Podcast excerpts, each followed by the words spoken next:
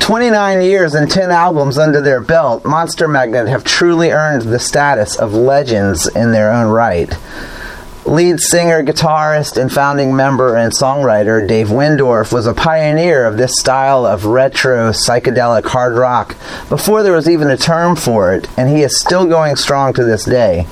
Monster Magnet just released their tenth album, Mindfucker, and once again proved that they can do it as good, if not better, than any of their peers. I had the privilege to speak with Dave recently, and let me tell you, he is one cosmic motherfucker, okay? I mean, we talked about the root of his songwriting, which alone is cosmic as hell. We talked about his love for Captain Beyond, and even his love for newer bands such as Graveyard, Blues Pills, and Kadavar, just to name a few. This was such a fun conversation, but um, hey, you know what? Enough of me. Let's get to this, shall we? Well, welcome to the Great Southern Brain Farts podcast, man. How you doing? My pleasure to be here. I'm well, good. I don't hear that a whole lot, by the way. Yeah, it's their pleasure to be here, so I, I like that coming from, coming from someone who we usually, we usually hear like, all right, I'm just doing this because. Is that what you hear? Yeah, okay. Yeah, sometimes it's like a, yeah, okay, or someone's, or it's, usually it's like a, wait, what what, what is your site called again? Like, right. You know, well, like, you know what happens is like, um, you get on these, uh, you get on these, uh, it's just like a junket, you know, I mean, it's just a phone call junket, but you go for a month, like I just went for a month just doing this, you know, for like four hours a day for four days a week. You know. So what happens is you get lost. You know, whoever's doing them, you get lost. And you're like, whoa, what's going on? So that's why you get people, you know, not knowing what they're doing or not caring. You know? That's why I always, I always tend to enjoy the fact that, like, because I guess because of the name of the site, you know, like when I came up with it like ten years ago or whatever, you know, someone was like, make sure it's something that jumps out and sticks out. And every time I do it, I can always tell it like wakes somebody up. They go, "Whoa, wait, wait, what's the, what's the name of your site again?" You know? Yeah, good. So, but yeah, well, speaking speaking of, man, I mean, you have been a busy motherfucker, dude, with this awesome new album that you've put out on top of things. But like, like, do you get tired of doing press? I mean, like, I, I, I know it's part of the job, but, like, are there times where you're just like... I get tired of talking about myself, you know? Yeah. Yeah. I mean, you, you know, you get sicky or something. You try it sometime. Try it for a month. Try it, you know, try it for a month. Like, I'm this and I'm that. And, like, at the end of it, I'm like, I don't know. Am I lying? I don't even know who the hell I am anymore. um, you know, it's like half show... It's, it's like showbiz, you know? Feels like showbiz. No, but that's, I, I like doing it because I get to talk to cool people. You know, I mean, like I'm talking to you. You're obviously a nice person. You know, you got some ideas. It's really, really fun. But it, it, it does get, you know, it it, it gets uh, weird. So that's a cool way to put that because because one of the things like I always try to do with my interviews is I try I try to I try to open up with something like this to try to get an idea because. You know, I don't want to ask you. So, like, what do you what do you think about the new album? Da, da, like, how's the tour going? You know what I mean? Like, it's like, I, you know. Yeah, I know, but but it's weird because it, that's what I mean. It's showbiz. No matter what happens, no matter what anybody says on either side of it, everybody's there for the same reason to sell what you got. Right. You know what I mean? And it's it's it's. I wouldn't be doing it unless I was doing that. Unless, like, I knew you and we were friends and like, well, let's just let's just rap, man, and record it for people. Right. You know, for for some strange reason. But um, let's just do that, you know. It's the internet, man. Um, but it, it's all it's all about, like, selling or making people aware of that thing, um, which is always a great idea, especially when you're selling what I have to sell, um, when I'm selling what I have to sell. But at the same time, I never want it to appear that way. No, that makes you know? total. Yeah, that uh, makes total sense. No, I want people to think it's like, oh, it's natural. He's just doing this because he wants to. But you can't, you can't hide the fact that you are on a press train. And it's just, you know, it's just bizarre. It's always bizarre, but it's always done, and such is the way. You know. So with that being said, like, what is what is one question that you get asked so much that that like the minute it comes, you're just like, ah, oh, here it comes again. No, I don't think I don't look at it in terms of that. Uh, it's usually the way they're asked. Oh, okay, that's you know? Interesting. Yeah. yeah. So like, you, so like you can tell like when someone has done their homework or not, or like, or when someone's like, yeah, yeah, like, you can I'm tell when when, when it's some guy just like you know on the on the you know the Bern Switzerland. Uh, telegram, just just phoning it in. You know, so what do you, you know, it's like, yeah, yeah, yeah, you got your Monster Magnet, here you go, okay, what do you got? And you know, they just, and they make mistakes, like, so, it's been ten years since you released a record, and you're like, look, dude, don't, don't even ask. I'll just tell you. I'll write it. I've done that for people. I've actually written their pieces for them before. Oh man, see, that's, that's another thing too. Is that because I, I do I do get asked a lot of times, like like will you do email interviews? And I totally understand it because I used to, like, you know, I like to make that connection with whoever I'm talking to, you know, to get to get behind them a little bit. But yeah, you know, there's got to be. I mean, there should be a connection. And the only time I've written them for them when when they just fuck it up so bad, I go like, I'll just do it. But I totally yeah. understand. understand why you guys do that now. You know what I mean? Because like I've mm-hmm. I've interviewed enough people where like by the time I got to them, I was like maybe like fifteenth, twentieth down the line, and they're just like, oh man. You know? But you know, you know something, man. It's like um, this thing is supposed to be a two-way street, and it was. Uh, I think the internet age has kind of made things a little weird, but with a lot of print stuff. In the past, there was a certain amount of editing and panache that went into the editing to make it a readable thing. Right. Now I'll do an interview, a print interview, and really what they do is just record it and then just bladder the whole thing out. Uh-huh. They'll just reprint the interview, which is, as you know, you know, it's like life doesn't go that way. You you, you don't... You know, repeated conversations usually don't make good for written pieces. Nah, see, you have to do some editing. You see, know, I, I grew up in the age of like, you know, so, so I'm forty-four, so I grew uh-huh. up reading the the great magazines. You know, like, you know, e- even even after you learned later in life that a lot of the interviews were contrived. You know, like I read like Circus and Hit Parader and yeah, me you know, too, and, and Cream, and Cream, and, and Circus. We were Rolling and, Stone and blah blah blah. And well, yeah, Faces, Rocks, whatever. You know what I mean? And like when I would read these interviews, so like my you know my take on interviews was that when I was originally doing interviews, I would transcribe them. But what I did was that I didn't want them to be Q and A's. I wanted them to be transcriptions of a conversation. Yes. You know? And so, yeah, of course. That, that's what they're supposed to be. That's what people want to read. They don't want, I, I, you know.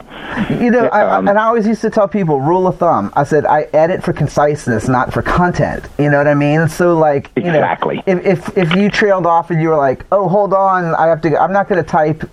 Dave says, "Hold on." You know what I mean? Like, yeah, I'm just no, unless it like, sounded you know. cool. You know. It, anyway, it, you know, it's a story. People and um, I always wanted to read a story. I wanted to read something that was cool, the vibe of the conversation, um, and if a writer was good, he would he would transfer the, the vibe of that conversation through editing. He'd still get the, the actual thing. He'd transfer the vibe, but what happens now in a lot of cases, that if it's just a, a blather, just a transcript, well then, you know, then the the, uh, the the reader has to do their own editing, and they're not good at that. And you get something that's really boring that most people stop reading after the first paragraph. Right, yeah. And honestly, they don't. They don't read them. No, you know? no. And that, and actually, the only reason I even started doing podcasts this year was because a lot of my readers had said, you know, you know, which I, I was complimented by, was that, you know, oh, you seem to have a connection with the people you talk to. We'd like to hear that. So I decided to give this a shot just to kind of see how it goes. But I, like I said, I'm still from that old school where, like, I kind of miss actually sitting down and reading it and, and trying trying to get the voice in my head, you know, and trying yeah. to... Yeah, when it's well done, it's totally worth it. Yeah. Unfortunately, I, I don't know. Maybe, maybe I think that, you know, we're moving towards. Uh, we have moved towards an audio-visual society for the most part. So your average schmuck is not going to, you know, sit down and like crack a book anytime soon, or even open a blog, man. Like and read. No, because that was the other thing too. Is like, dude, I thought I was high tech with a blog. You know what I mean? And like, yeah, even and, even the blogs don't get read. You know, you know don't get read as much. People, I mean, you know, yeah, just think like, of all the great stuff out there. The um, great stuff that people are writing that nobody's reading. Yeah. Dude, I did two. I, I, I think I've interviewed your drummer Bob. I've, I think I've interviewed him like three times, maybe. Like when the, when he was doing the Riot God stuff and. And like uh-huh. had those were some of my favorite interviews, and people would be like, I had never heard of that guy. You know what I mean? Bob's be like, fantastic. Oh, he's a totally interesting guy. You know, oh, he totally is. But yeah. you know, but but you know, I want to get into you, though, and so obviously, you know, to to, to do the sales thing, like, you, you got the new album out. I'll be honest, I've been a fan for years. I listened to it, and my, and my first thought was, there's a formula, and it's it, it, it hasn't been diverted from much, but it's it still captures this greatness that you brought in, like, starting in like ninety. Do you know what I mean? Like, yeah. Was it ever hard for? Has it been hard for you to kind of say, this is just what I do? I, I mean, I always call it the A C D C approach. You know what I mean? It's like that kind mm-hmm. of, if it ain't broke, don't fix it. You know? Um, yeah, I guess so. You know, I, I could go outside the formula. Um, every time I do try to do that, people tend to go, "What? What was that?" You know, like, why? Why did you do that? We we don't like that, you know? Right. So, um, you know, it's something where I discovered pretty early on that the the more varied I made my albums, the, the less people bought them. Now, is that harder um, for you, though? Uh, well, yeah, it's a bummer because creative. When I was a kid, I bought, you know, I bought records that were varied all the time. You know, they were very varied. Uh, you know, David Bowie could come out and put out a record and do anything he wanted. People are like, yeah, okay, we're on board. But it's a different world now. The the good news about sticking to, within a concept of, like, say, Monster Magnet, what I had envisioned in Monster Magnet in the beginning is that it has. I haven't run out of gas enjoying it. So I just keep, you know, I, I do what I want within what I think would live in Monster Magnet Land. Right. You know, so are there dinosaurs in Monster Magnet Land? Yes. I like dinosaurs. Are there drugs? Of course there are. You know? Is there... There better, you know, there better be, man, because I are, like Monster Magnet Land. Are dinosaurs fighting army men in outer space? Yes. Am I having sex on the moon? Of course. Um, and, and all the stuff that's in there is just uh, that's just like window dressing. The actual core of the songs are, are from my personal life, which is allows me to c- continue writing. Mm-hmm. I'll just hide the realities of my personal life using metaphors and, and and all this stuff, window dressing of, you know, dinosaurs in outer space and naked women in outer space and and fire and religion and all this kind of stuff, just mm-hmm. to dress it up, to make it sound grand, to fit the actual music that I wrote. Um, but so, I mean, I, if I was just writing screenplays, if this was just total fantasy, I would have been sick of it by record number two. Right. But I, I usually started off like a folk singer, and I, in my mind, I'm writing a song about a girlfriend or a relationship or something, and then by the end of the song, I've dressed it up to the fact where it's cosmic, and then I'm like, okay, and now it's ready to go. But I always, I can always go back to the fact that when I'm singing the songs, they mean something really, really personal to me. It's not just uh, like a screenplay. What I loved is... So I could do that for years, and I have done it for years. Yeah. What I loved, is, and I want to touch on what you just said, was, was about the folk singer thing, because um, uh, believe it or not, I'm actually a, a singer-songwriter myself, but I did cool. I, pl- I played folk music for like twenty-five years, and I actually play in a folk rock band now. But nice. You know, I grew up a metalhead, you know, so like you know, like most people my age, you know, you, you hit a, you hit a crossroads, and you you know, artistically you might choose to go a different route, but you never lose that heart, you know, for love. Uh, for the, yeah. the, the music that started. And one of the things I always loved about Monster Magnet music, and was kind of what you said, was that to me they were almost like, and they still are, they're kind, they're cosmic, heavy folk songs. Like, like there, there's times where I've been able to listen to certain material from you and go, you know, I, I can catch a glimpse of something deeper in there, but what I love is that you've put this kind of veneer over it, or you've kind of put this kind of like tapestry over it that kind of distorts what the actual meaning is, but you've made it so that it's not so, you know, it's not so like Joni Mitchell preachy. You know what I mean? Yeah, I mean, I, you know, they would throw me. I mean, I, I never had enough, uh, I think, faith in myself to actually go out there and sit on a stool and go, I'm me. You know, I made so much fun of it when I was in a punk rock band, and uh, that I would just feel like uh, just the biggest poser if I actually did that. I just because I never had enough uh, faith in myself to actually do it. It never even occurred to me right. to actually do it. Um, I kind of learned how to do music as I was doing Monster Magnet. Right. Like, I just learned how to play guitar probably a year before Monster Magnet started. Uh-huh. Before that, I'd been a lead singer in like a like a punk band, and then like a power. We changed to like a, kind of a power pop thing.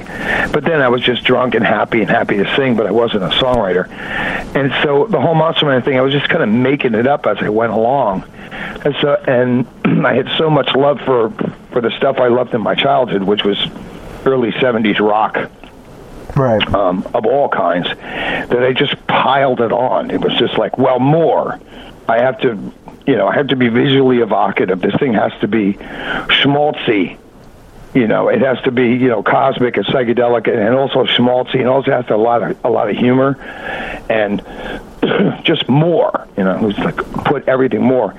Um, so that's the way we got n- known.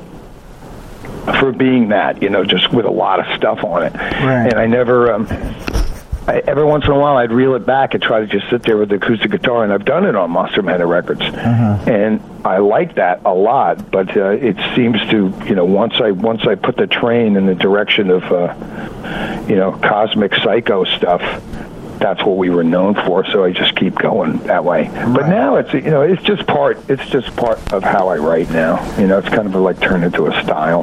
Oh yeah, I mean, matter of fact, the first time I heard you guys was probably like when a lot of people my age, I was like, I was right out of high, it was probably like a year after I graduated high school is when Dopes to Infinity came out. And I mean, I mean, not the oh, Super Judge, Super Judge. And when I think of when I listened to that album back then, it was so. It's like you were you were coming in on such an odd time, like the hair metal and the glam metal and thing. Like they were they were like the fucking sinking ship, but then like grunge was coming in and right. They were kind of reigning supreme. But then all of a sudden, you know, here was this band that kind of sounded like shit that my dad listened to sometimes, you know. Yeah, exactly. And, and I was yeah. and and I was like, dude, like. I'm nineteen years old, dude, and these guys sound like they're from, like, seventy-one, seventy-two, but, like, production-wise, it sounded like ninety-three, you know? And I'm like, you know, so when you when you were really kind of coming into the scene, like, was there ever a point where you were just like, this might not work. This might not work at all. Oh, the whole time. Yeah. No, the, the, the whole time. No, I never felt confident about it at all. I just thought we had just walked through some weird warp, you know, and we did. We walked through, we happened to be around at a time where the record companies really dropped the ball on, on. They dropped the crystal ball. They didn't see grunge coming. Right. They didn't see. They didn't see the death of hair metal. They didn't know what the hell was going on. All they knew is that, you know, Nirvana had this huge hit, and that was the new way. And they couldn't even understand what that was at the point, so they just opened up their checkbooks and started signing people. So I just ran over there and was like, one for me, boss. You know, I, I knew. I knew exactly what was going on. This uh, small window was going to open up, and the freaks were going to rush in, and a lot of other freaks rushed in, too. Butthole Surfers, you know, a lot of people. Oh, um, yeah, yeah. Got, got signed to majors at that time. Um, but I never know. I never felt confident. I was like, there's no way we're going to last more than three records. But the you know, fact that you have. Like, well, it, it, yeah, we did by, by, you know, kind of dodging bullets, really. You mm-hmm. know, it, it wasn't a, uh, a major label success story by any stretch of the imagination. It was one of those things where you had to go in, be indie, then go to the major, because what else are you going to do? Um, right. Um, you know, take the money and, and, travel the world, you know, spread the message. That's the only way we could do it. And but I always knew that, you know, at one point we'd be out, unless right. the thing like hit like Metallica, you know, um, unless it, unless the world really really got cool overnight, this thing isn't gonna last for a long time. So um, yeah, and, and sure enough, that day came, and I was just like, I got to get out of here. Right. And steer steer the ship towards Europe.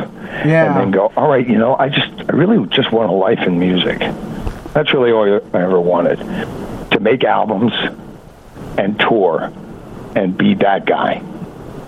And not, not you know, go back to the gas station or seven eleven stuff. That's all I wanted to do. It wasn't a matter of money. It was a matter of lifestyle.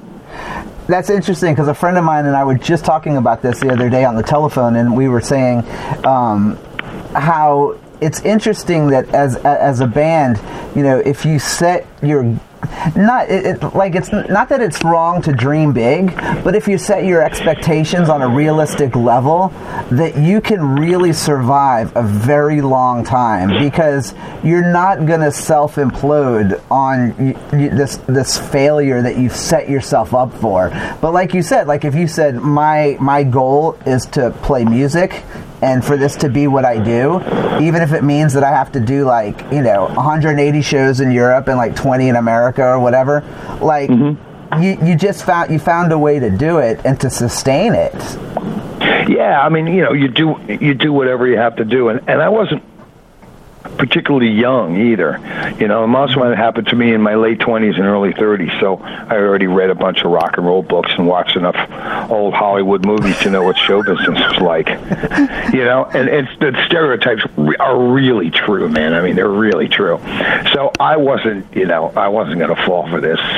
Right. Yeah, and you also shit, you know. Yeah, and you. So you I mean, saw I knew that it was like the there. only reality of Monster Magnet that I wanted it to be was going to be in my own head, hopefully with the guys in the band and the audience. And that was it. No one else was ever really going to get it, and everything was going to be slimy cheeseball, um, cheeseball show business stuff and numbers and all this stuff, and sure enough, it was very, very true. And with that in mind, I just went for, for where the people got it the most. So mm-hmm. when I went to Europe and played to Europe, that's where I wanted to be. I didn't want to be in America. America's very unforgiving. I mean, you know, it's an unforgiving place, really. America, in my, it, it, you know, you, people get mad at me for saying this, but in my estimation, I mean, the whole rock and roll spirit of America died years ago. Oh. Years ago. Oh, yeah. Yeah. Yeah. And it's you unappreciative, know? you know? Yeah. I mean, it's like, it's just the way America is. They're always looking for the next big thing. Mm-hmm. And it's fine. It doesn't mean there's not cool people here, but the, the the beast, the beast that is corporate money America, doesn't allow right now, and hasn't allowed for years, of anything really cool or esoteric to rise to the top. It's just not part of the plan. It just doesn't make enough money. Right. It's too untenable. You know, it's just too, and anything esoteric, like, forget it. You know, and so I just went to where, a place where culture is appreciated as culture. It doesn't necessarily have to have the jumbo-sized crimpets next to it, you know, or the double bag of potato chips, or some sort of N F L sports connection, or, right. you know what I mean? No, yeah, because... Yeah, it, it's yeah. just like, it's really rock. It's like, it used to be like this here, but then it turned into something else. You know, it's funny. So I just I just headed my ship to where people were going to like it, where I didn't have to explain myself so much. In America, I always have to explain myself. And that, that doesn't seem right. And that's a bummer too, because, like, you know, for someone like me who's who's who's a fan of so many different bands, and so many, you know, so many of my favorite bands are also European, and I look at those bands and they will never come to the U S because there's like, why would they? Yeah, exactly. Exactly. You know, I can't tell you how many times I've gone to a show and I've, like, you know, I, you know, I, st- I stand at the back of the show usually because I'm working, you know, and I'm doing a review and I'm trying to take the show in. And my first observation is that the audiences generally seemed to come across to me as entitled. You know, I'm thinking to myself, like, I remember when I was a kid pressing myself up against the stage and just losing my fucking mind. You know what I mean? Like, over yeah, me my too. favorite band. And now it's like the people up front all have their cell phones out and they're like, you know, and I'm thinking to myself, like, wh- where did that spirit go? Where did we lose that? You yeah, know? we just... Just, you know, it's just, I don't know. It's, you know, there, there's a bunch. I mean, we could go down the line. I could, I could, I could read it to you like a, uh, like a list. Insurance rates, money, culture. Um, it's, it's money. It's, it's uh, uh, uh, click culture. Mm-hmm. Um, it, it's, it's content, and, and like there's so much content for stuff. Why should anybody care about anything? Well, that's the other and, thing. I mean, really, and, yeah. and we see it now in the culture. Nobody really cares about anything at all. They just keep going from one thing to the next, hoping that something's gonna, something's going to amuse them for the next thirty-five seconds, or maybe a binge watch from here to there. I'll get from here to there to the next big thing. It's just, there's nothing. It's just a bunch of, it's just a big snowstorm of confusion right now. It doesn't mean like it'll be like that, like that forever. But um, yeah, right now it's it's it's just too much. We're a bunch of like little kids with too many dessert options.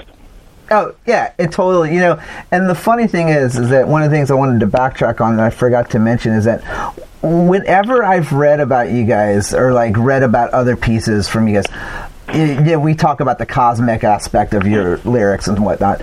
I'm always shocked that the band that I very rarely, if ever, hear you like attributed to is Captain Beyond.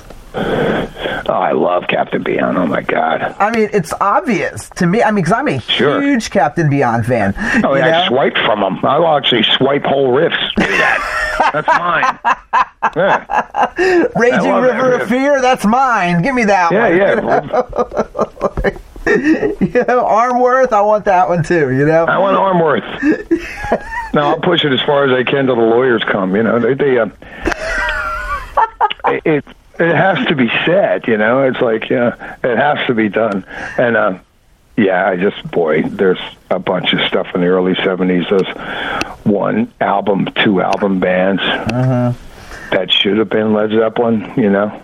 But, so, you but there know, was a short little window of coolness of that that post sixties hard rock before it turned into metal, um, right? Which was like the coolest music ever. Oh yeah, I mean, like when, yeah, I, yeah. when I look at the, I mean, because like when I when I look at the window of music that, that you've put out over the years, you know, like like I said, it's it's it's not, you know, it's not hard for me to go back and look at a band like Captain Beyond and go, wow, like, you know, had they come out now, because that's where I also wanted to segue into is from from your perspective of someone who's been doing this like before it was even cool, where like you even said, you know, you kind of envisioned that there was an expiration date on it. Like, you know, now now now you've got bands that are coming out, you know, like, you know, like The Sword, and you've got bands like Uncle Acid and the Deadbeats, and yeah, I love that. Uh, Graveyard, and you know, yeah. you know, like a Kadavar, Kadavar, exactly. Yeah. I mean, like, like do do you look to those bands and kind of, you know, and, and not from an egotistical way, but look to them and kind of say like, yeah, I'd like to think I played a small part in in that. Uh, no, I don't think I, I. I don't think about playing a part. I'm just glad they're around. I, I just figured they're. I mean, maybe it has something to do with us. Uh, you know, holding holding the. You know, holding the flame high when nobody else was holding it. Right. Um, for that kind of stuff, but really, I think that's more of a. Um, I think it's more a result of, of YouTube. Oh, really? I, I, yeah, I think there's just a, a reference. There's a reference for old music that was not there before. You know, YouTube and just uh, digital music, uh, all music being easily shared, allows uh, musicians to reference stuff that they never could have referenced before. You know, so when I'm copping Captain Beyond licks in nineteen, you know, ninety-one or ninety-two. Mm-hmm. That's because I grew up with it. I know that stuff. I, I, I am like, I am Mister Music, you know, I'm just a complete mutant. Right. But, you know, you look at somebody today, it's like, if it wasn't for digital music, you know, they, if it wasn't for di- digitalization of music, they never would have found that. They never, you know, are you kidding? You know, if it was just vinyl, I mean, people have forgotten about that stuff two years after it came out.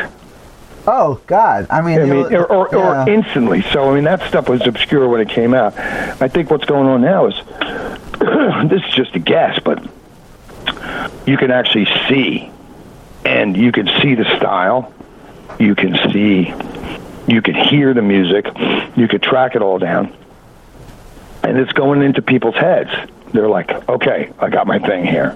You know, I mean, there, there's no way Kadavar could dress like they do unless they watch a bunch of old Beat Club videos.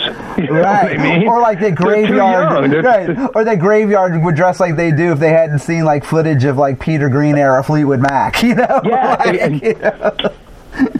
I, I mean, I, I suppose it's possible. You know, yes, they could have had these archives. Who knows what, a, how music would be archived now if we hadn't gone, if, if things hadn't gone digital. There may be physical, but but and it's un, even unimaginable now that anybody could would be archiving that much physical stuff. So anyway, so so there's this there's this loop. You know, now you've got loops in different in, in different styles of music. Okay. From the day of the music, and it's feeding back in as reference points to a bunch of different musicians. And I would imagine that it's going to get it's going to get bigger. Um, how the bands deal with it, that's their business. I mean, those guys deal with it well. Mm-hmm. You know, Kadavar and Graveyard and stuff, and, and those guys are doing it awesome. See, that's so you cool know? to hear from you because.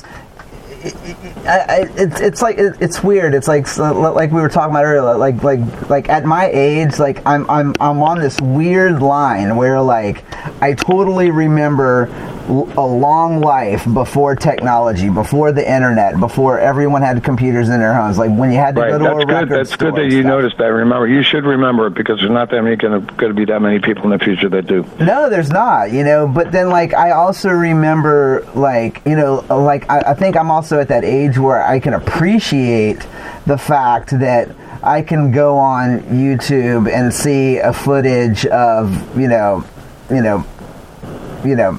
What was the some like obscure occult rock band, you know, doing a full yeah, show? Yeah, you just and she Captain Beyond playing you know? in Texas. For, yeah, oh yeah, it's amazing. Yeah, you know, and so like you know, but to hear someone like you actually have something positive to say about it, I'll be honest, it's kind of rare because a lot of times there's this kind of anger towards like oh it's you know you know oh, I mean just just go go talk to Scott Ian for five minutes and your face will fall off about how much he hates the internet you know or whatever right, right. you know what I mean but well like, don't get me wrong I got I got a beef with the internet too I'm, I'm just, but as a reference point it's the best thing that ever happened in the world. I just I wish more people would use it for a reference a reference point only. I mean I, I love the internet but I use it as a library. I don't use it as a social tool.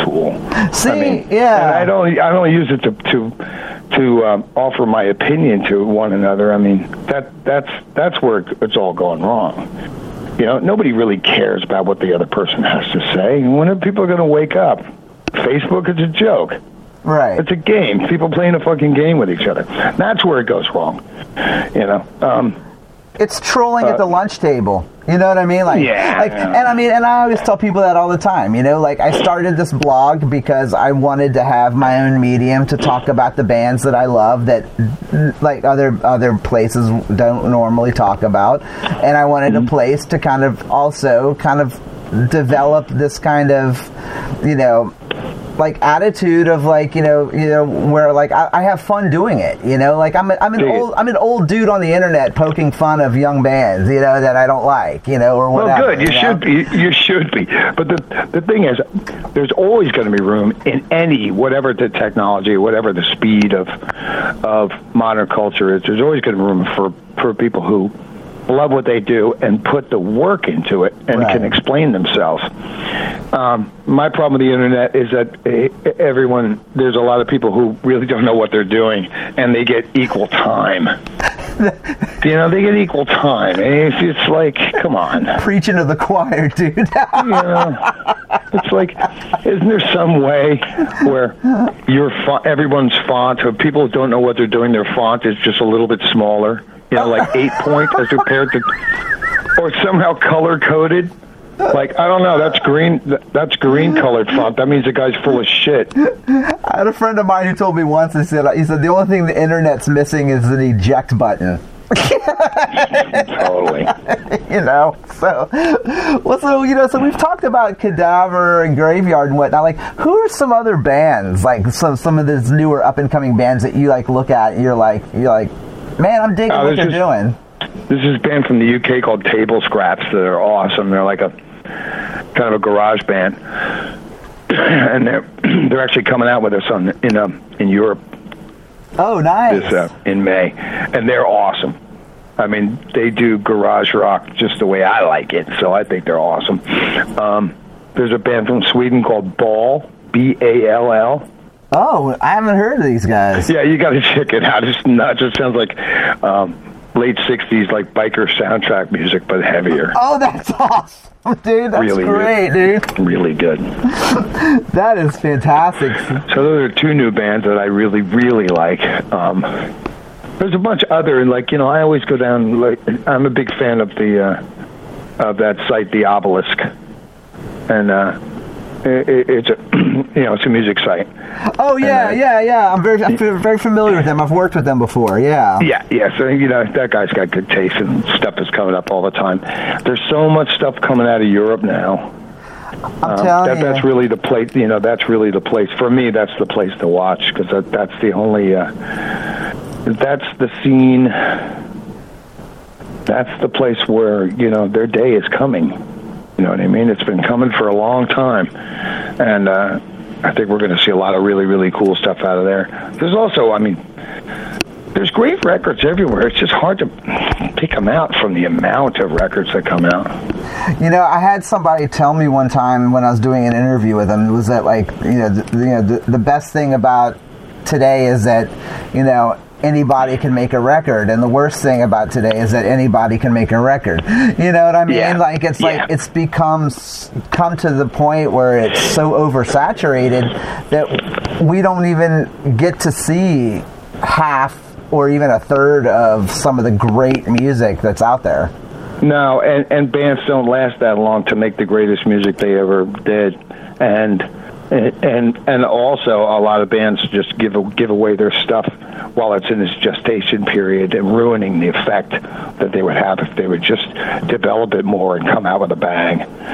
You know, there's a uh, a thing on the internet where everybody's in on everything. Like, here's my demos and here's everything. It's a big mistake. I don't want to hear your shit. You know, no. Get it together. Get it together. No, that, Make that's... it really good. Edit it. I don't want to hear like reams and reams of fucking crappy stuff. Get it all together and come out with guns blazing. But now you've got this. Look, check out our band. We got these likes. I'm following you. And like, why would I? I don't want to follow somebody as they're learning how to ride a bicycle. I want to see him win the race. Right. I don't want to see him learning. Or at least be able to participate in the race. You know what I mean? Yeah. And like, you know, but that's not a thing because in the time that I've been doing this blog, you know, like, again, it com- I think it comes from like my age or what, or, or like, when, you know, like when I was playing in a heavy metal band, like, you know, there was no way in hell we were going to make a shitty demo tape and try to sell that as our music until we could get into a studio. You know what I mean? Yeah. Like, and like, it's the same thing with my band now. It's like, I'm not going to sell some like basement recording of us on one microphone, you know, unless it's like really good quality. We've done it and then we're proud of it. And yeah, I, I, I mean, you want to go with your, you want to go with your best foot forward at all times, but the definition of best foot Oh, the definition of foot, the de- definition of everything uh, in terms of standards and quality has been completely switched around. Now it's people's, everyone's opinion on quality is different. A lot of people's quality is just likes. Oh, that's yeah. Their, like, if people like it, that, therefore it's good. When we all know that's not true. People have liked shit forever. Just don't don't be fooled by thinking your stuff is good because people like it. Ask Stone Sour. Oh, yeah. You know what I mean? Ask Avenged Sevenfold. Yeah. You know what I mean? I mean, because I deal with this on a daily basis, like uh, like on my on, on my on my blog's Facebook page, like if if if the biggest dog you can do me is to say. Only only four people liked your post. I'm like, do I give a rat's ass? I don't care how many people liked my post. I care about how many people read it and enjoyed it. I don't care about how many people liked it because you know what? Yeah. My mom and dad liked my music. They never came to my shows. You know what I mean? Like, you know, yeah. Like, it's it's a it's a problem that is. It's going to be here forever because that's just the way the world is now. But it really takes a tough mentality to continue upping their quality regardless of how many people in real time like it or not. Uh, this is a weird time. Uh, you know, a, a, a lot of the reason I think some of the music in the past in the rock and roll era has been so good is because there was a disconnect between the bands and their audience. And the guys had to guess. They had to guess. And of course they guessed on what the people would like. But it was a guess. It was an estimation. It wasn't the thing. Right. You know, I mean, when you start going for making music just it, it, right for the people, exactly what they want, there's not much of a difference be- between you and a jingle writer. No. No. You know what I mean? It's like you're selling, now you're selling candy bars. I think we should add Rice Krispies to this formula. Uh-huh. You know, I right. think really we should add some nougat, because people respond to the nougat, just a tiny taste of honey. And then, what are you making? Like, what are you making? Are you making art? Of course, rock and roll has never been strictly art, but it's always been this kind of blast that happens between creativity and commerce. And the struggle between the creativity, creativity and the commerce has been probably some of the most fantastic stuff ever. When it gets too direct, all access rock stars, V I P packages, um, you get exactly what you want. There's no way that the music could be as exciting as it could be. There's right. no guessing time. Uh-huh. It's completely like, I'm going to give you what you want. Uh, and it's like, it's not a good idea, man. I don't think it's going to work out well. I think I think eventually society will just go, you know something, fuck all of you. I mean, we're headed towards a fuck all our heroes mentality anyway in this country. Right. We're right there, you know. I mean, right, the biggest stories of celebrities now are train wreck stories. And it's uh, not because not because we want to forgive them like in the old days. We don't want to forgive them. Right. The internet showed everybody, it's like, fuck them. We want what you have. I want to be the star. I got a Facebook page. I got an Instagram. I'm the star now. Right. So I hope it, it, at the end of all this crazy stuff, as the world gets used to the internet and starts to, that that they'll come out of it at least with some art. Well, so that's what I was going to ask you. Was that you know you you being from like our you know our generation, from where we you know where we started out to where mm-hmm. we got to now, like everything else we've seen is just like this kind of a you know a cycle. Do you see this kind of bullshit cycling out like anytime soon, or do you feel like that this is just the beginning? I don't know if it's going to cycle out. Like, we got used to, guys like you and me of our ages, we got used to seeing the cycle. We, you know, there was a cyclic pattern, but I think that old cyclic pattern has been broken. So there's going to be a new cyclic pattern, whatever that's going to be. I don't know. I'm too old to even care. You know? Like it's like, going to ah, start someplace else. You know what I mean? And yeah, that's going to become the new cycle. Yeah. Okay. Right. Right. Um, but there's got to be. I mean, if you have faith in humankind at all, there must be a time, sometime, hopefully in the near future, maybe ten, twenty years, where people get a handle on internet communication and realize that that um, basically fighting is not the way to, to have a better world or better art or anything. I mean, fighting, just fighting all the time. And, and we're told, like, you know, but stupid fighting. Right, You know, right. um...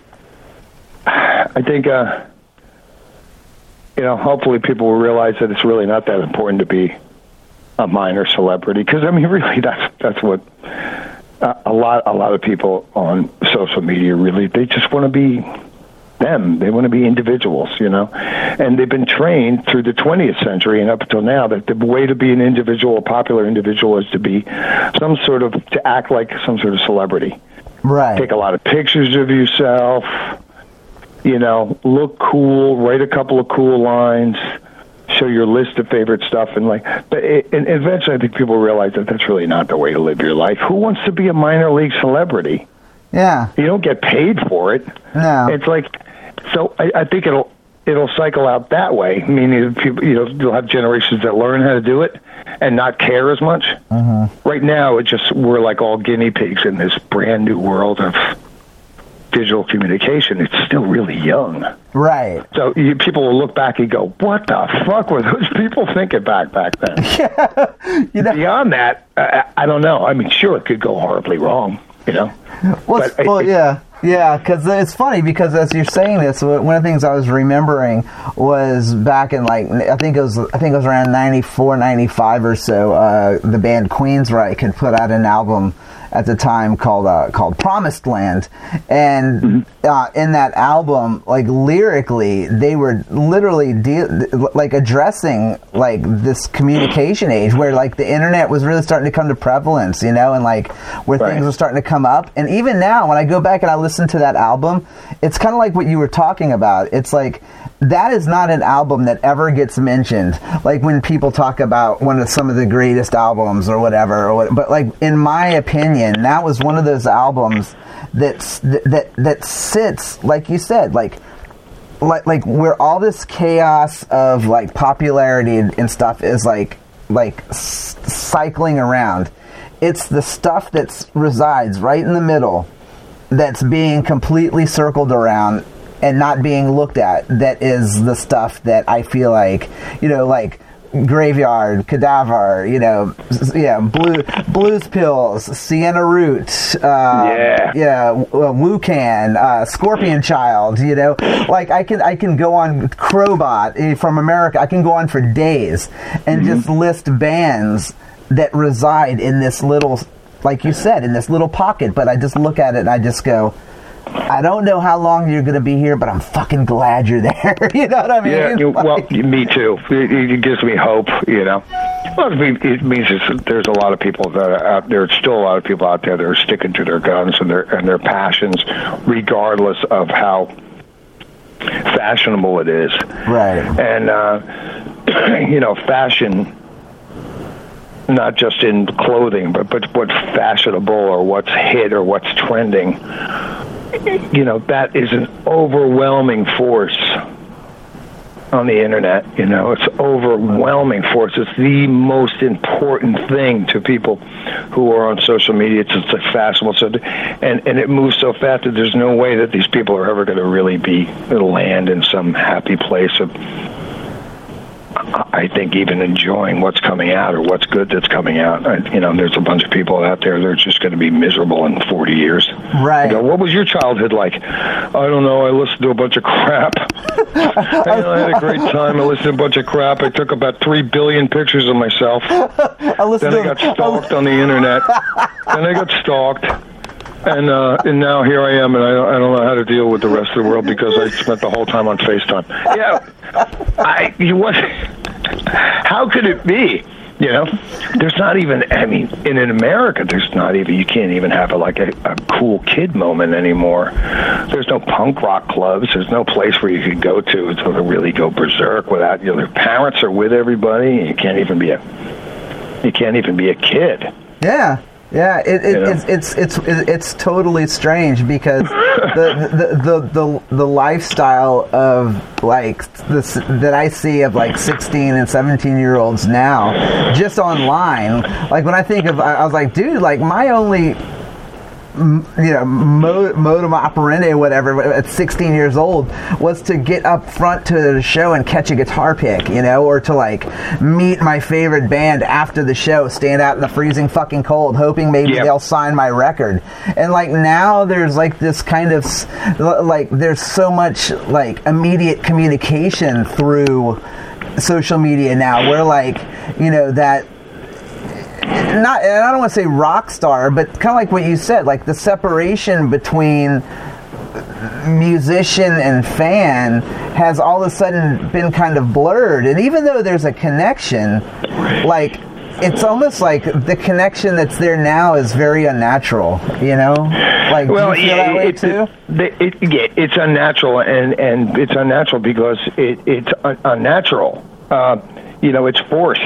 It's very forced. I mean, I can't imagine most most artists wanting to be in contact with that many people at all times. I mean, artists traditionally are a little shy and introverted, maybe extroverted on stage and stuff. But most people, you know, you want to. We're all. At least I do. I, I need to be alone to write. I, I can't yeah. talk to a bunch of strangers. You know, I mean, I, I don't wish them ill or anything, but it's like, no, no, get out of my kitchen. You know, what are all these people doing in my kitchen? I'm trying to write. Um, I, I never, in, in a million years, when I was listening, and I still don't, would ever want to be in contact with the artist I like. I'd yeah. be nervous to be. They're not like me, uh, and I'm not like them. I, they they do what they do because I know that they must be focused, and they're in there working hard. Then they show up every couple of years with this thing, and I'm like, yeah, they're back. This is great. I don't, I, you know, I never even think about what they were doing after the tour was over, or like and, what, and what their living room looked like, or like what they were eating. You know, like I, yeah, like I never, yeah. you know, like I said, like even when I saw you guys back in the nineties at the Masquerade, you know, like I, I like I never remember going, oh, I need to whip. I, I wish there was a way I could see what Dave was eating on the tour bus tonight. You know what I mean? Like, you know, like, no, you know my thing was like, so dude, I just saw stupid. fucking Monster Magnet, and then that yeah, was it. it you know? Well, it's just, it's, that's straight showbiz. I mean, that's right out of Hollywood Confidential, nineteen fifty-five. Right. That's that's the thing that the the rock, which I never could get. It was like, well, you know, this is stuff for, this is stuff for multimedia stars. This is stuff for Beyonce type people, and you know, and like Cary Grant in nineteen fifty-five or Beyonce now. It's not stuff for rockers. Rock, you know, rock people are supposed to be. Well, I don't, you know, what am I say supposed to be? But you start taking the mystery out of it, and it doesn't look that cool, man. That, you know what I mean? It's like, you don't want to fucking know that stuff. That I don't, is the key. I never do. It's the last thing. And I think the bands themselves, in their desperation, because it is a desperate time, have allowed all this access. Because, well, some people are like that. They're like, cool. But... You know, I don't know, the more access I see on a band, the worse the band is. I, I should make a check of that, but you know, so, you know what I mean? No, but I mean, you know. All bands with V I P packages suck, you know, or, or like there's something... something desperate about this. You know, and it's funny because, like, I, like I said, like I've been doing this now for almost ten years, and it's, it's something I always wanted to do when I was younger. And you know, now that I get to do it, you know, one of my primary motives to doing it was kind of like what you said, because like I always wanted to kind of see. And now that I get to see that a lot, and of course I won't mention names, but like, oh my God. Some of the bands that you think would be doing the craziest shit backstage, like you go backstage and they're like, their feet are in ice, you know, and they're drinking yeah, a Diet Coke after the show, you know what I mean? And they're like, hey, you want a Diet Coke? You know what I mean? Like, I know. You know, and so like there is this kind of mystique that kind of has gone away. And as a guy my age, even even when I do these interviews and stuff like that, like, you know, I do them from the perspective of a fan, but also from the perspective of a writer. But to to to see that mystique, you know what I mean? Like, I like to see that bands like you or artists like you still kind of cherish that, like that, that are like, you know, like I, I I don't want to take a picture of my hamburger tonight. Like I I, no, I, I don't no. want them to know what I'm eating, you know, or whatever, and, and, you know. And, and, and you know, and it's like. Also, for me, it's a protective device. I mean, I, I like my privacy. I I always wanted to live in a world where I could pretend it was nineteen seventy-two when I was on the road. Right. And that means no pictures, because you know how much trouble I would get in if I was an all-access band? Monster Magnet would be, you know, arrested. You know what I mean? We'd all be, like, divorced. You know? Like, um, but you know what I mean? You can't ha- you can't have it both. Right. And and I think a lot of all access, that mentality, um, has has has done a brainwashing, a bit of a brainwashing job on the bands themselves too. You know, I see bands on tour, young bands, you know, young bands that really should be, I, I would think, would be having the time of their life, are in the dressing rooms just tweeting, right? Tweeting. I was like, you're in Belgium. It's like seven o'clock in the evening on a, on a beautiful summer night. There's girls everywhere. What are you doing in your dressing room tweeting? I mean, seriously, man. Like, I mean, you're going to be twenty-five. It's beer you can have. Go go drink is it, this, you know? Is this what the modern, like, twenty-five-year-old dude does? Right. And, and so it, it it's eating everything up. There's Where's the life experience? where does where does you know social social communication begin and end, or digital social communication begin and end, and where does you know, and where does life, real life, begin and end? Because real life should not always be documented. God, there'd be no fun in the world, you know. No, I mean, yeah. You're always on camera. Really weird. Uh, it's it's a fascinating time, though, man. Because uh, me too. I always looked at myself as kind of a reporter as well, like a huge fan and a huge reporter, um, who just kind of wanted to see that life and wanted to be that guy so much that I actually made it happen. So I was that guy. I was like I was the rock guy, but I never really could shake the reporter fan side of me, so I'm always paying attention.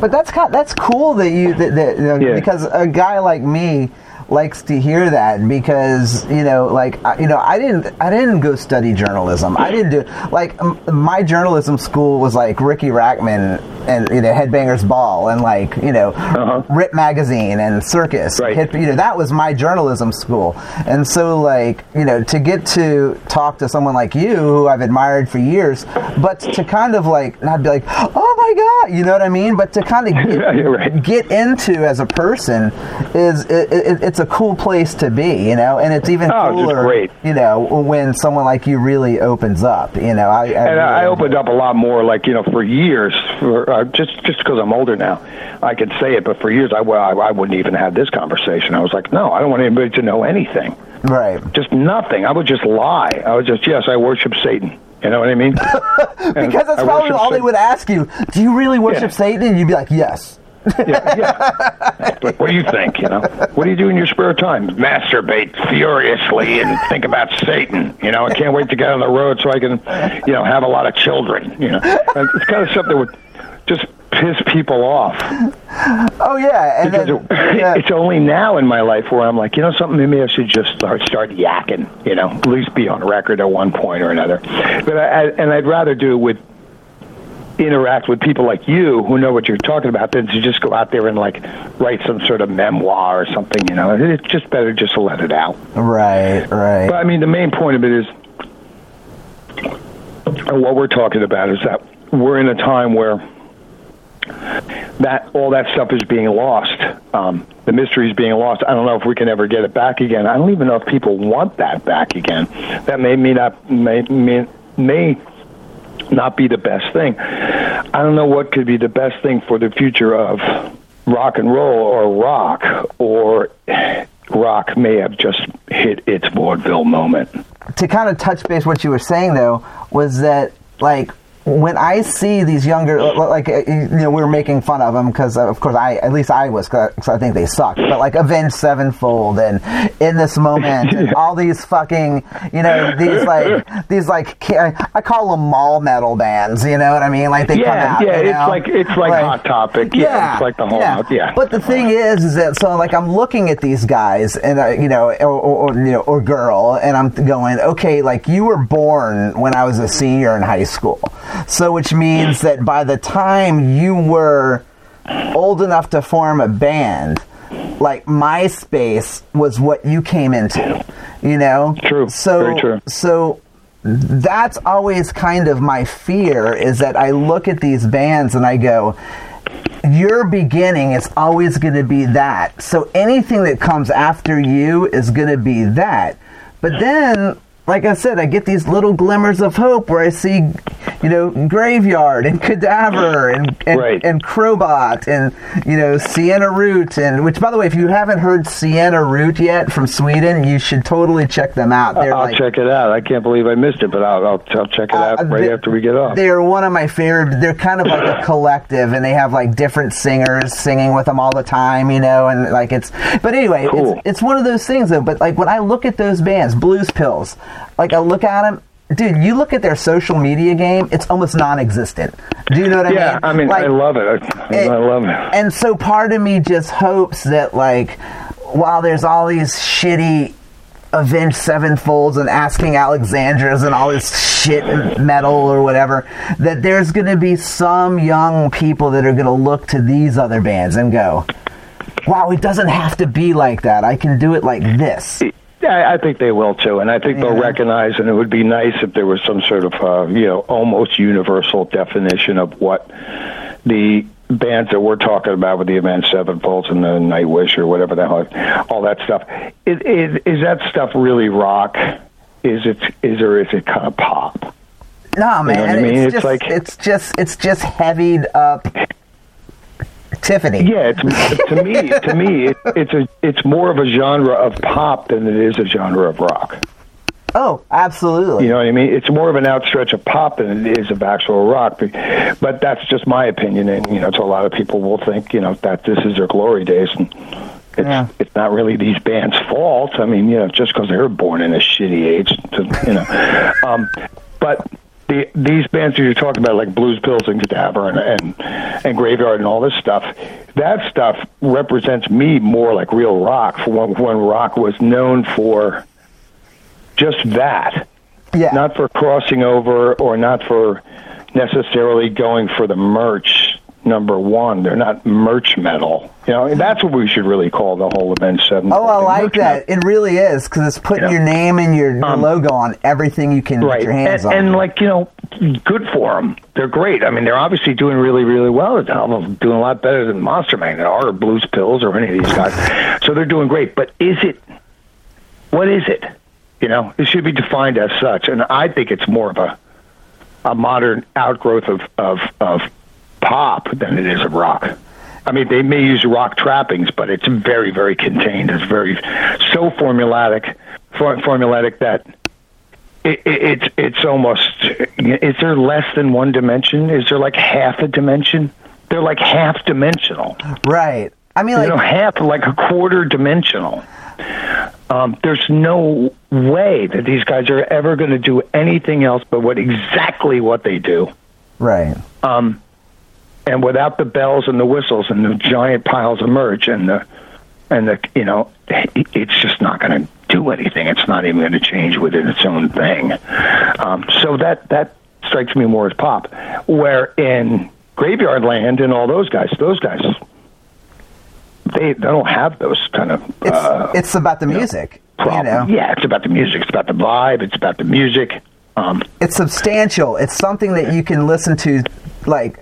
It, to to me, it's like what this this this generation's like Led Zeppelin and you know you know yeah. Captain Beyond and you know you know whatever you know that that they're missing, because like I listen to Graveyard and go, oh, I know for a fact I can listen to Graveyard twenty years from now and love it, because I'm listening to Zeppelin twenty years later and still loving it, you know.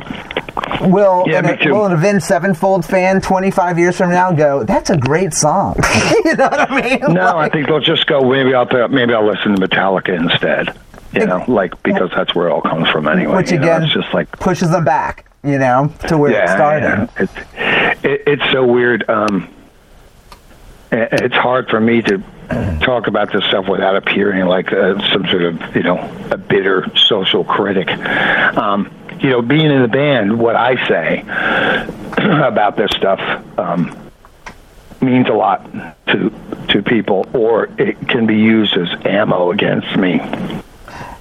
My opinions can be used as ammo. Oh, yeah, you fucking asshole, you're just bitter, blah, blah, blah. So I'm usually hesitant to talk about it, but nah, not so much anymore, because I think it's really just a, it's just cultural observation on what's going on. It's all a matter of opinion, but I, I never want to get people mad at me for no reason, but then I can't not talk about it when people talk about it. I love rock, and I love the mystery of rock, and I love um, the spirit of it, where you can reinvent yourself and be corny but creative at the same time and live a life like that um, in a world that's kind of apart from the rest of the world.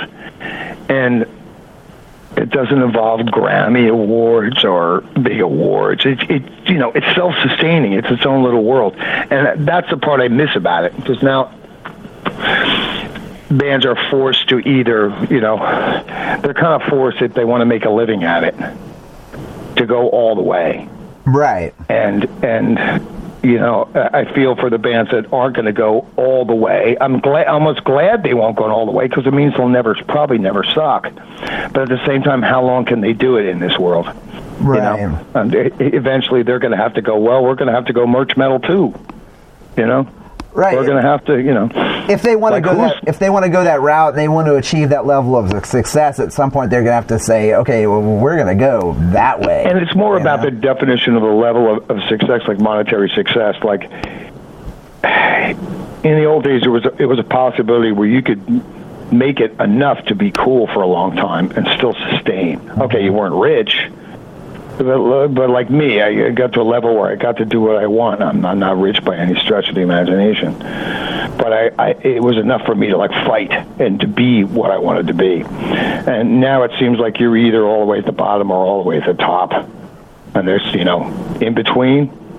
Well, goodbye, because by the time you're thirty, you better quit that. You either, either better selling mountains of merch or, you know, get that job at the gas station. Right, right, which yeah. is a shame too, because like you, like you and I had, had just said, you know, there's, there is still that between, but nobody wants to be there. But at the same time, more people need to be taking a look at what's there, because maybe they would see, wow, there's well, I would some, think that's that's where to, that's where the really good stuff is coming. Exactly, you know, that's where always the good stuff is coming from. Is from from the bottom up to the middle as bands gestate normally, you know, and they, but through road work and, and several records, that's when all the best stuff is going to come out. I, I would hope that that would be the signpost for other bands, rather than the signpost being like ka-ching, ka-ching, ka-ching, you know. Right. That's really, in in America right now, that's all this generation, or a lot of this generation, could really understand, because we've taught them that money is everything. And everything else is fine. We've got enough. We've got enough words and definitions to make you feel good about yourself. And yes, you are an artist, and we love you. But at the end of the day, what really matters most is money. If you really, really want to be liked, you'll make a lot of money. That's the overriding, you know, subtext of everything. Right. And that right. didn't used to be that way. Money used to be, you know, number two or number three in the discussion of a band. Oh, yeah. I mean, if you, you know? asked Metallica back in, like, eighty-four why they were doing it, they weren't doing it to be rich. They were doing it because they wanted to be one of the heaviest bands on the fucking planet. Do you know what I mean? Yeah, like, they had that, that old school dumbass just say, yeah, we just want to roll the tanks over the whole, you know, we want to roll the tanks over the planet, you know. It was like really old school yeah. mentality. It was cool, you know? Yeah, buddy. I, I, I swear, Dave, we could talk all day about this shit, I know. So. Yeah, yeah. I know, so, we could. It was great talking to you, man. It's great talking to you, too. But, hey, before we sign off, though, uh, I wanted to ask you about your tour. So you've got a tour coming up. Um, I know yeah. you're going to Europe. And then uh, what's what's going on? Are we gonna are we gonna get to see you here? Yeah, we got full full on North American tour just about to be announced. Probably be announced in a couple of weeks. Oh, fantastic! And, uh, that should be around September at some time. So, yeah, like the rock does not stop, and it, you know, you cannot usual, stop the magnet. As usual, the Monster Magnet is a celebration of life as we know it. People will die. Babies will be born during the experience. People will cry, they'll laugh, they'll orgasm. It's a celebration of rock, for rock's sake. Well, I will. God de- damn it! Well, yeah. I will definitely be there when you guys hit Atlanta. But I, as to, I, I won't have a baby. But you know, I mean, you know. Okay. Something, well, something. You don't know yet, man. So be be careful. Well, Dave. Well, thanks for taking the time to talk, man. It's been a great uh, pleasure, man. No, my pleasure too. All right. Thank you so much. Oh, brother. All right.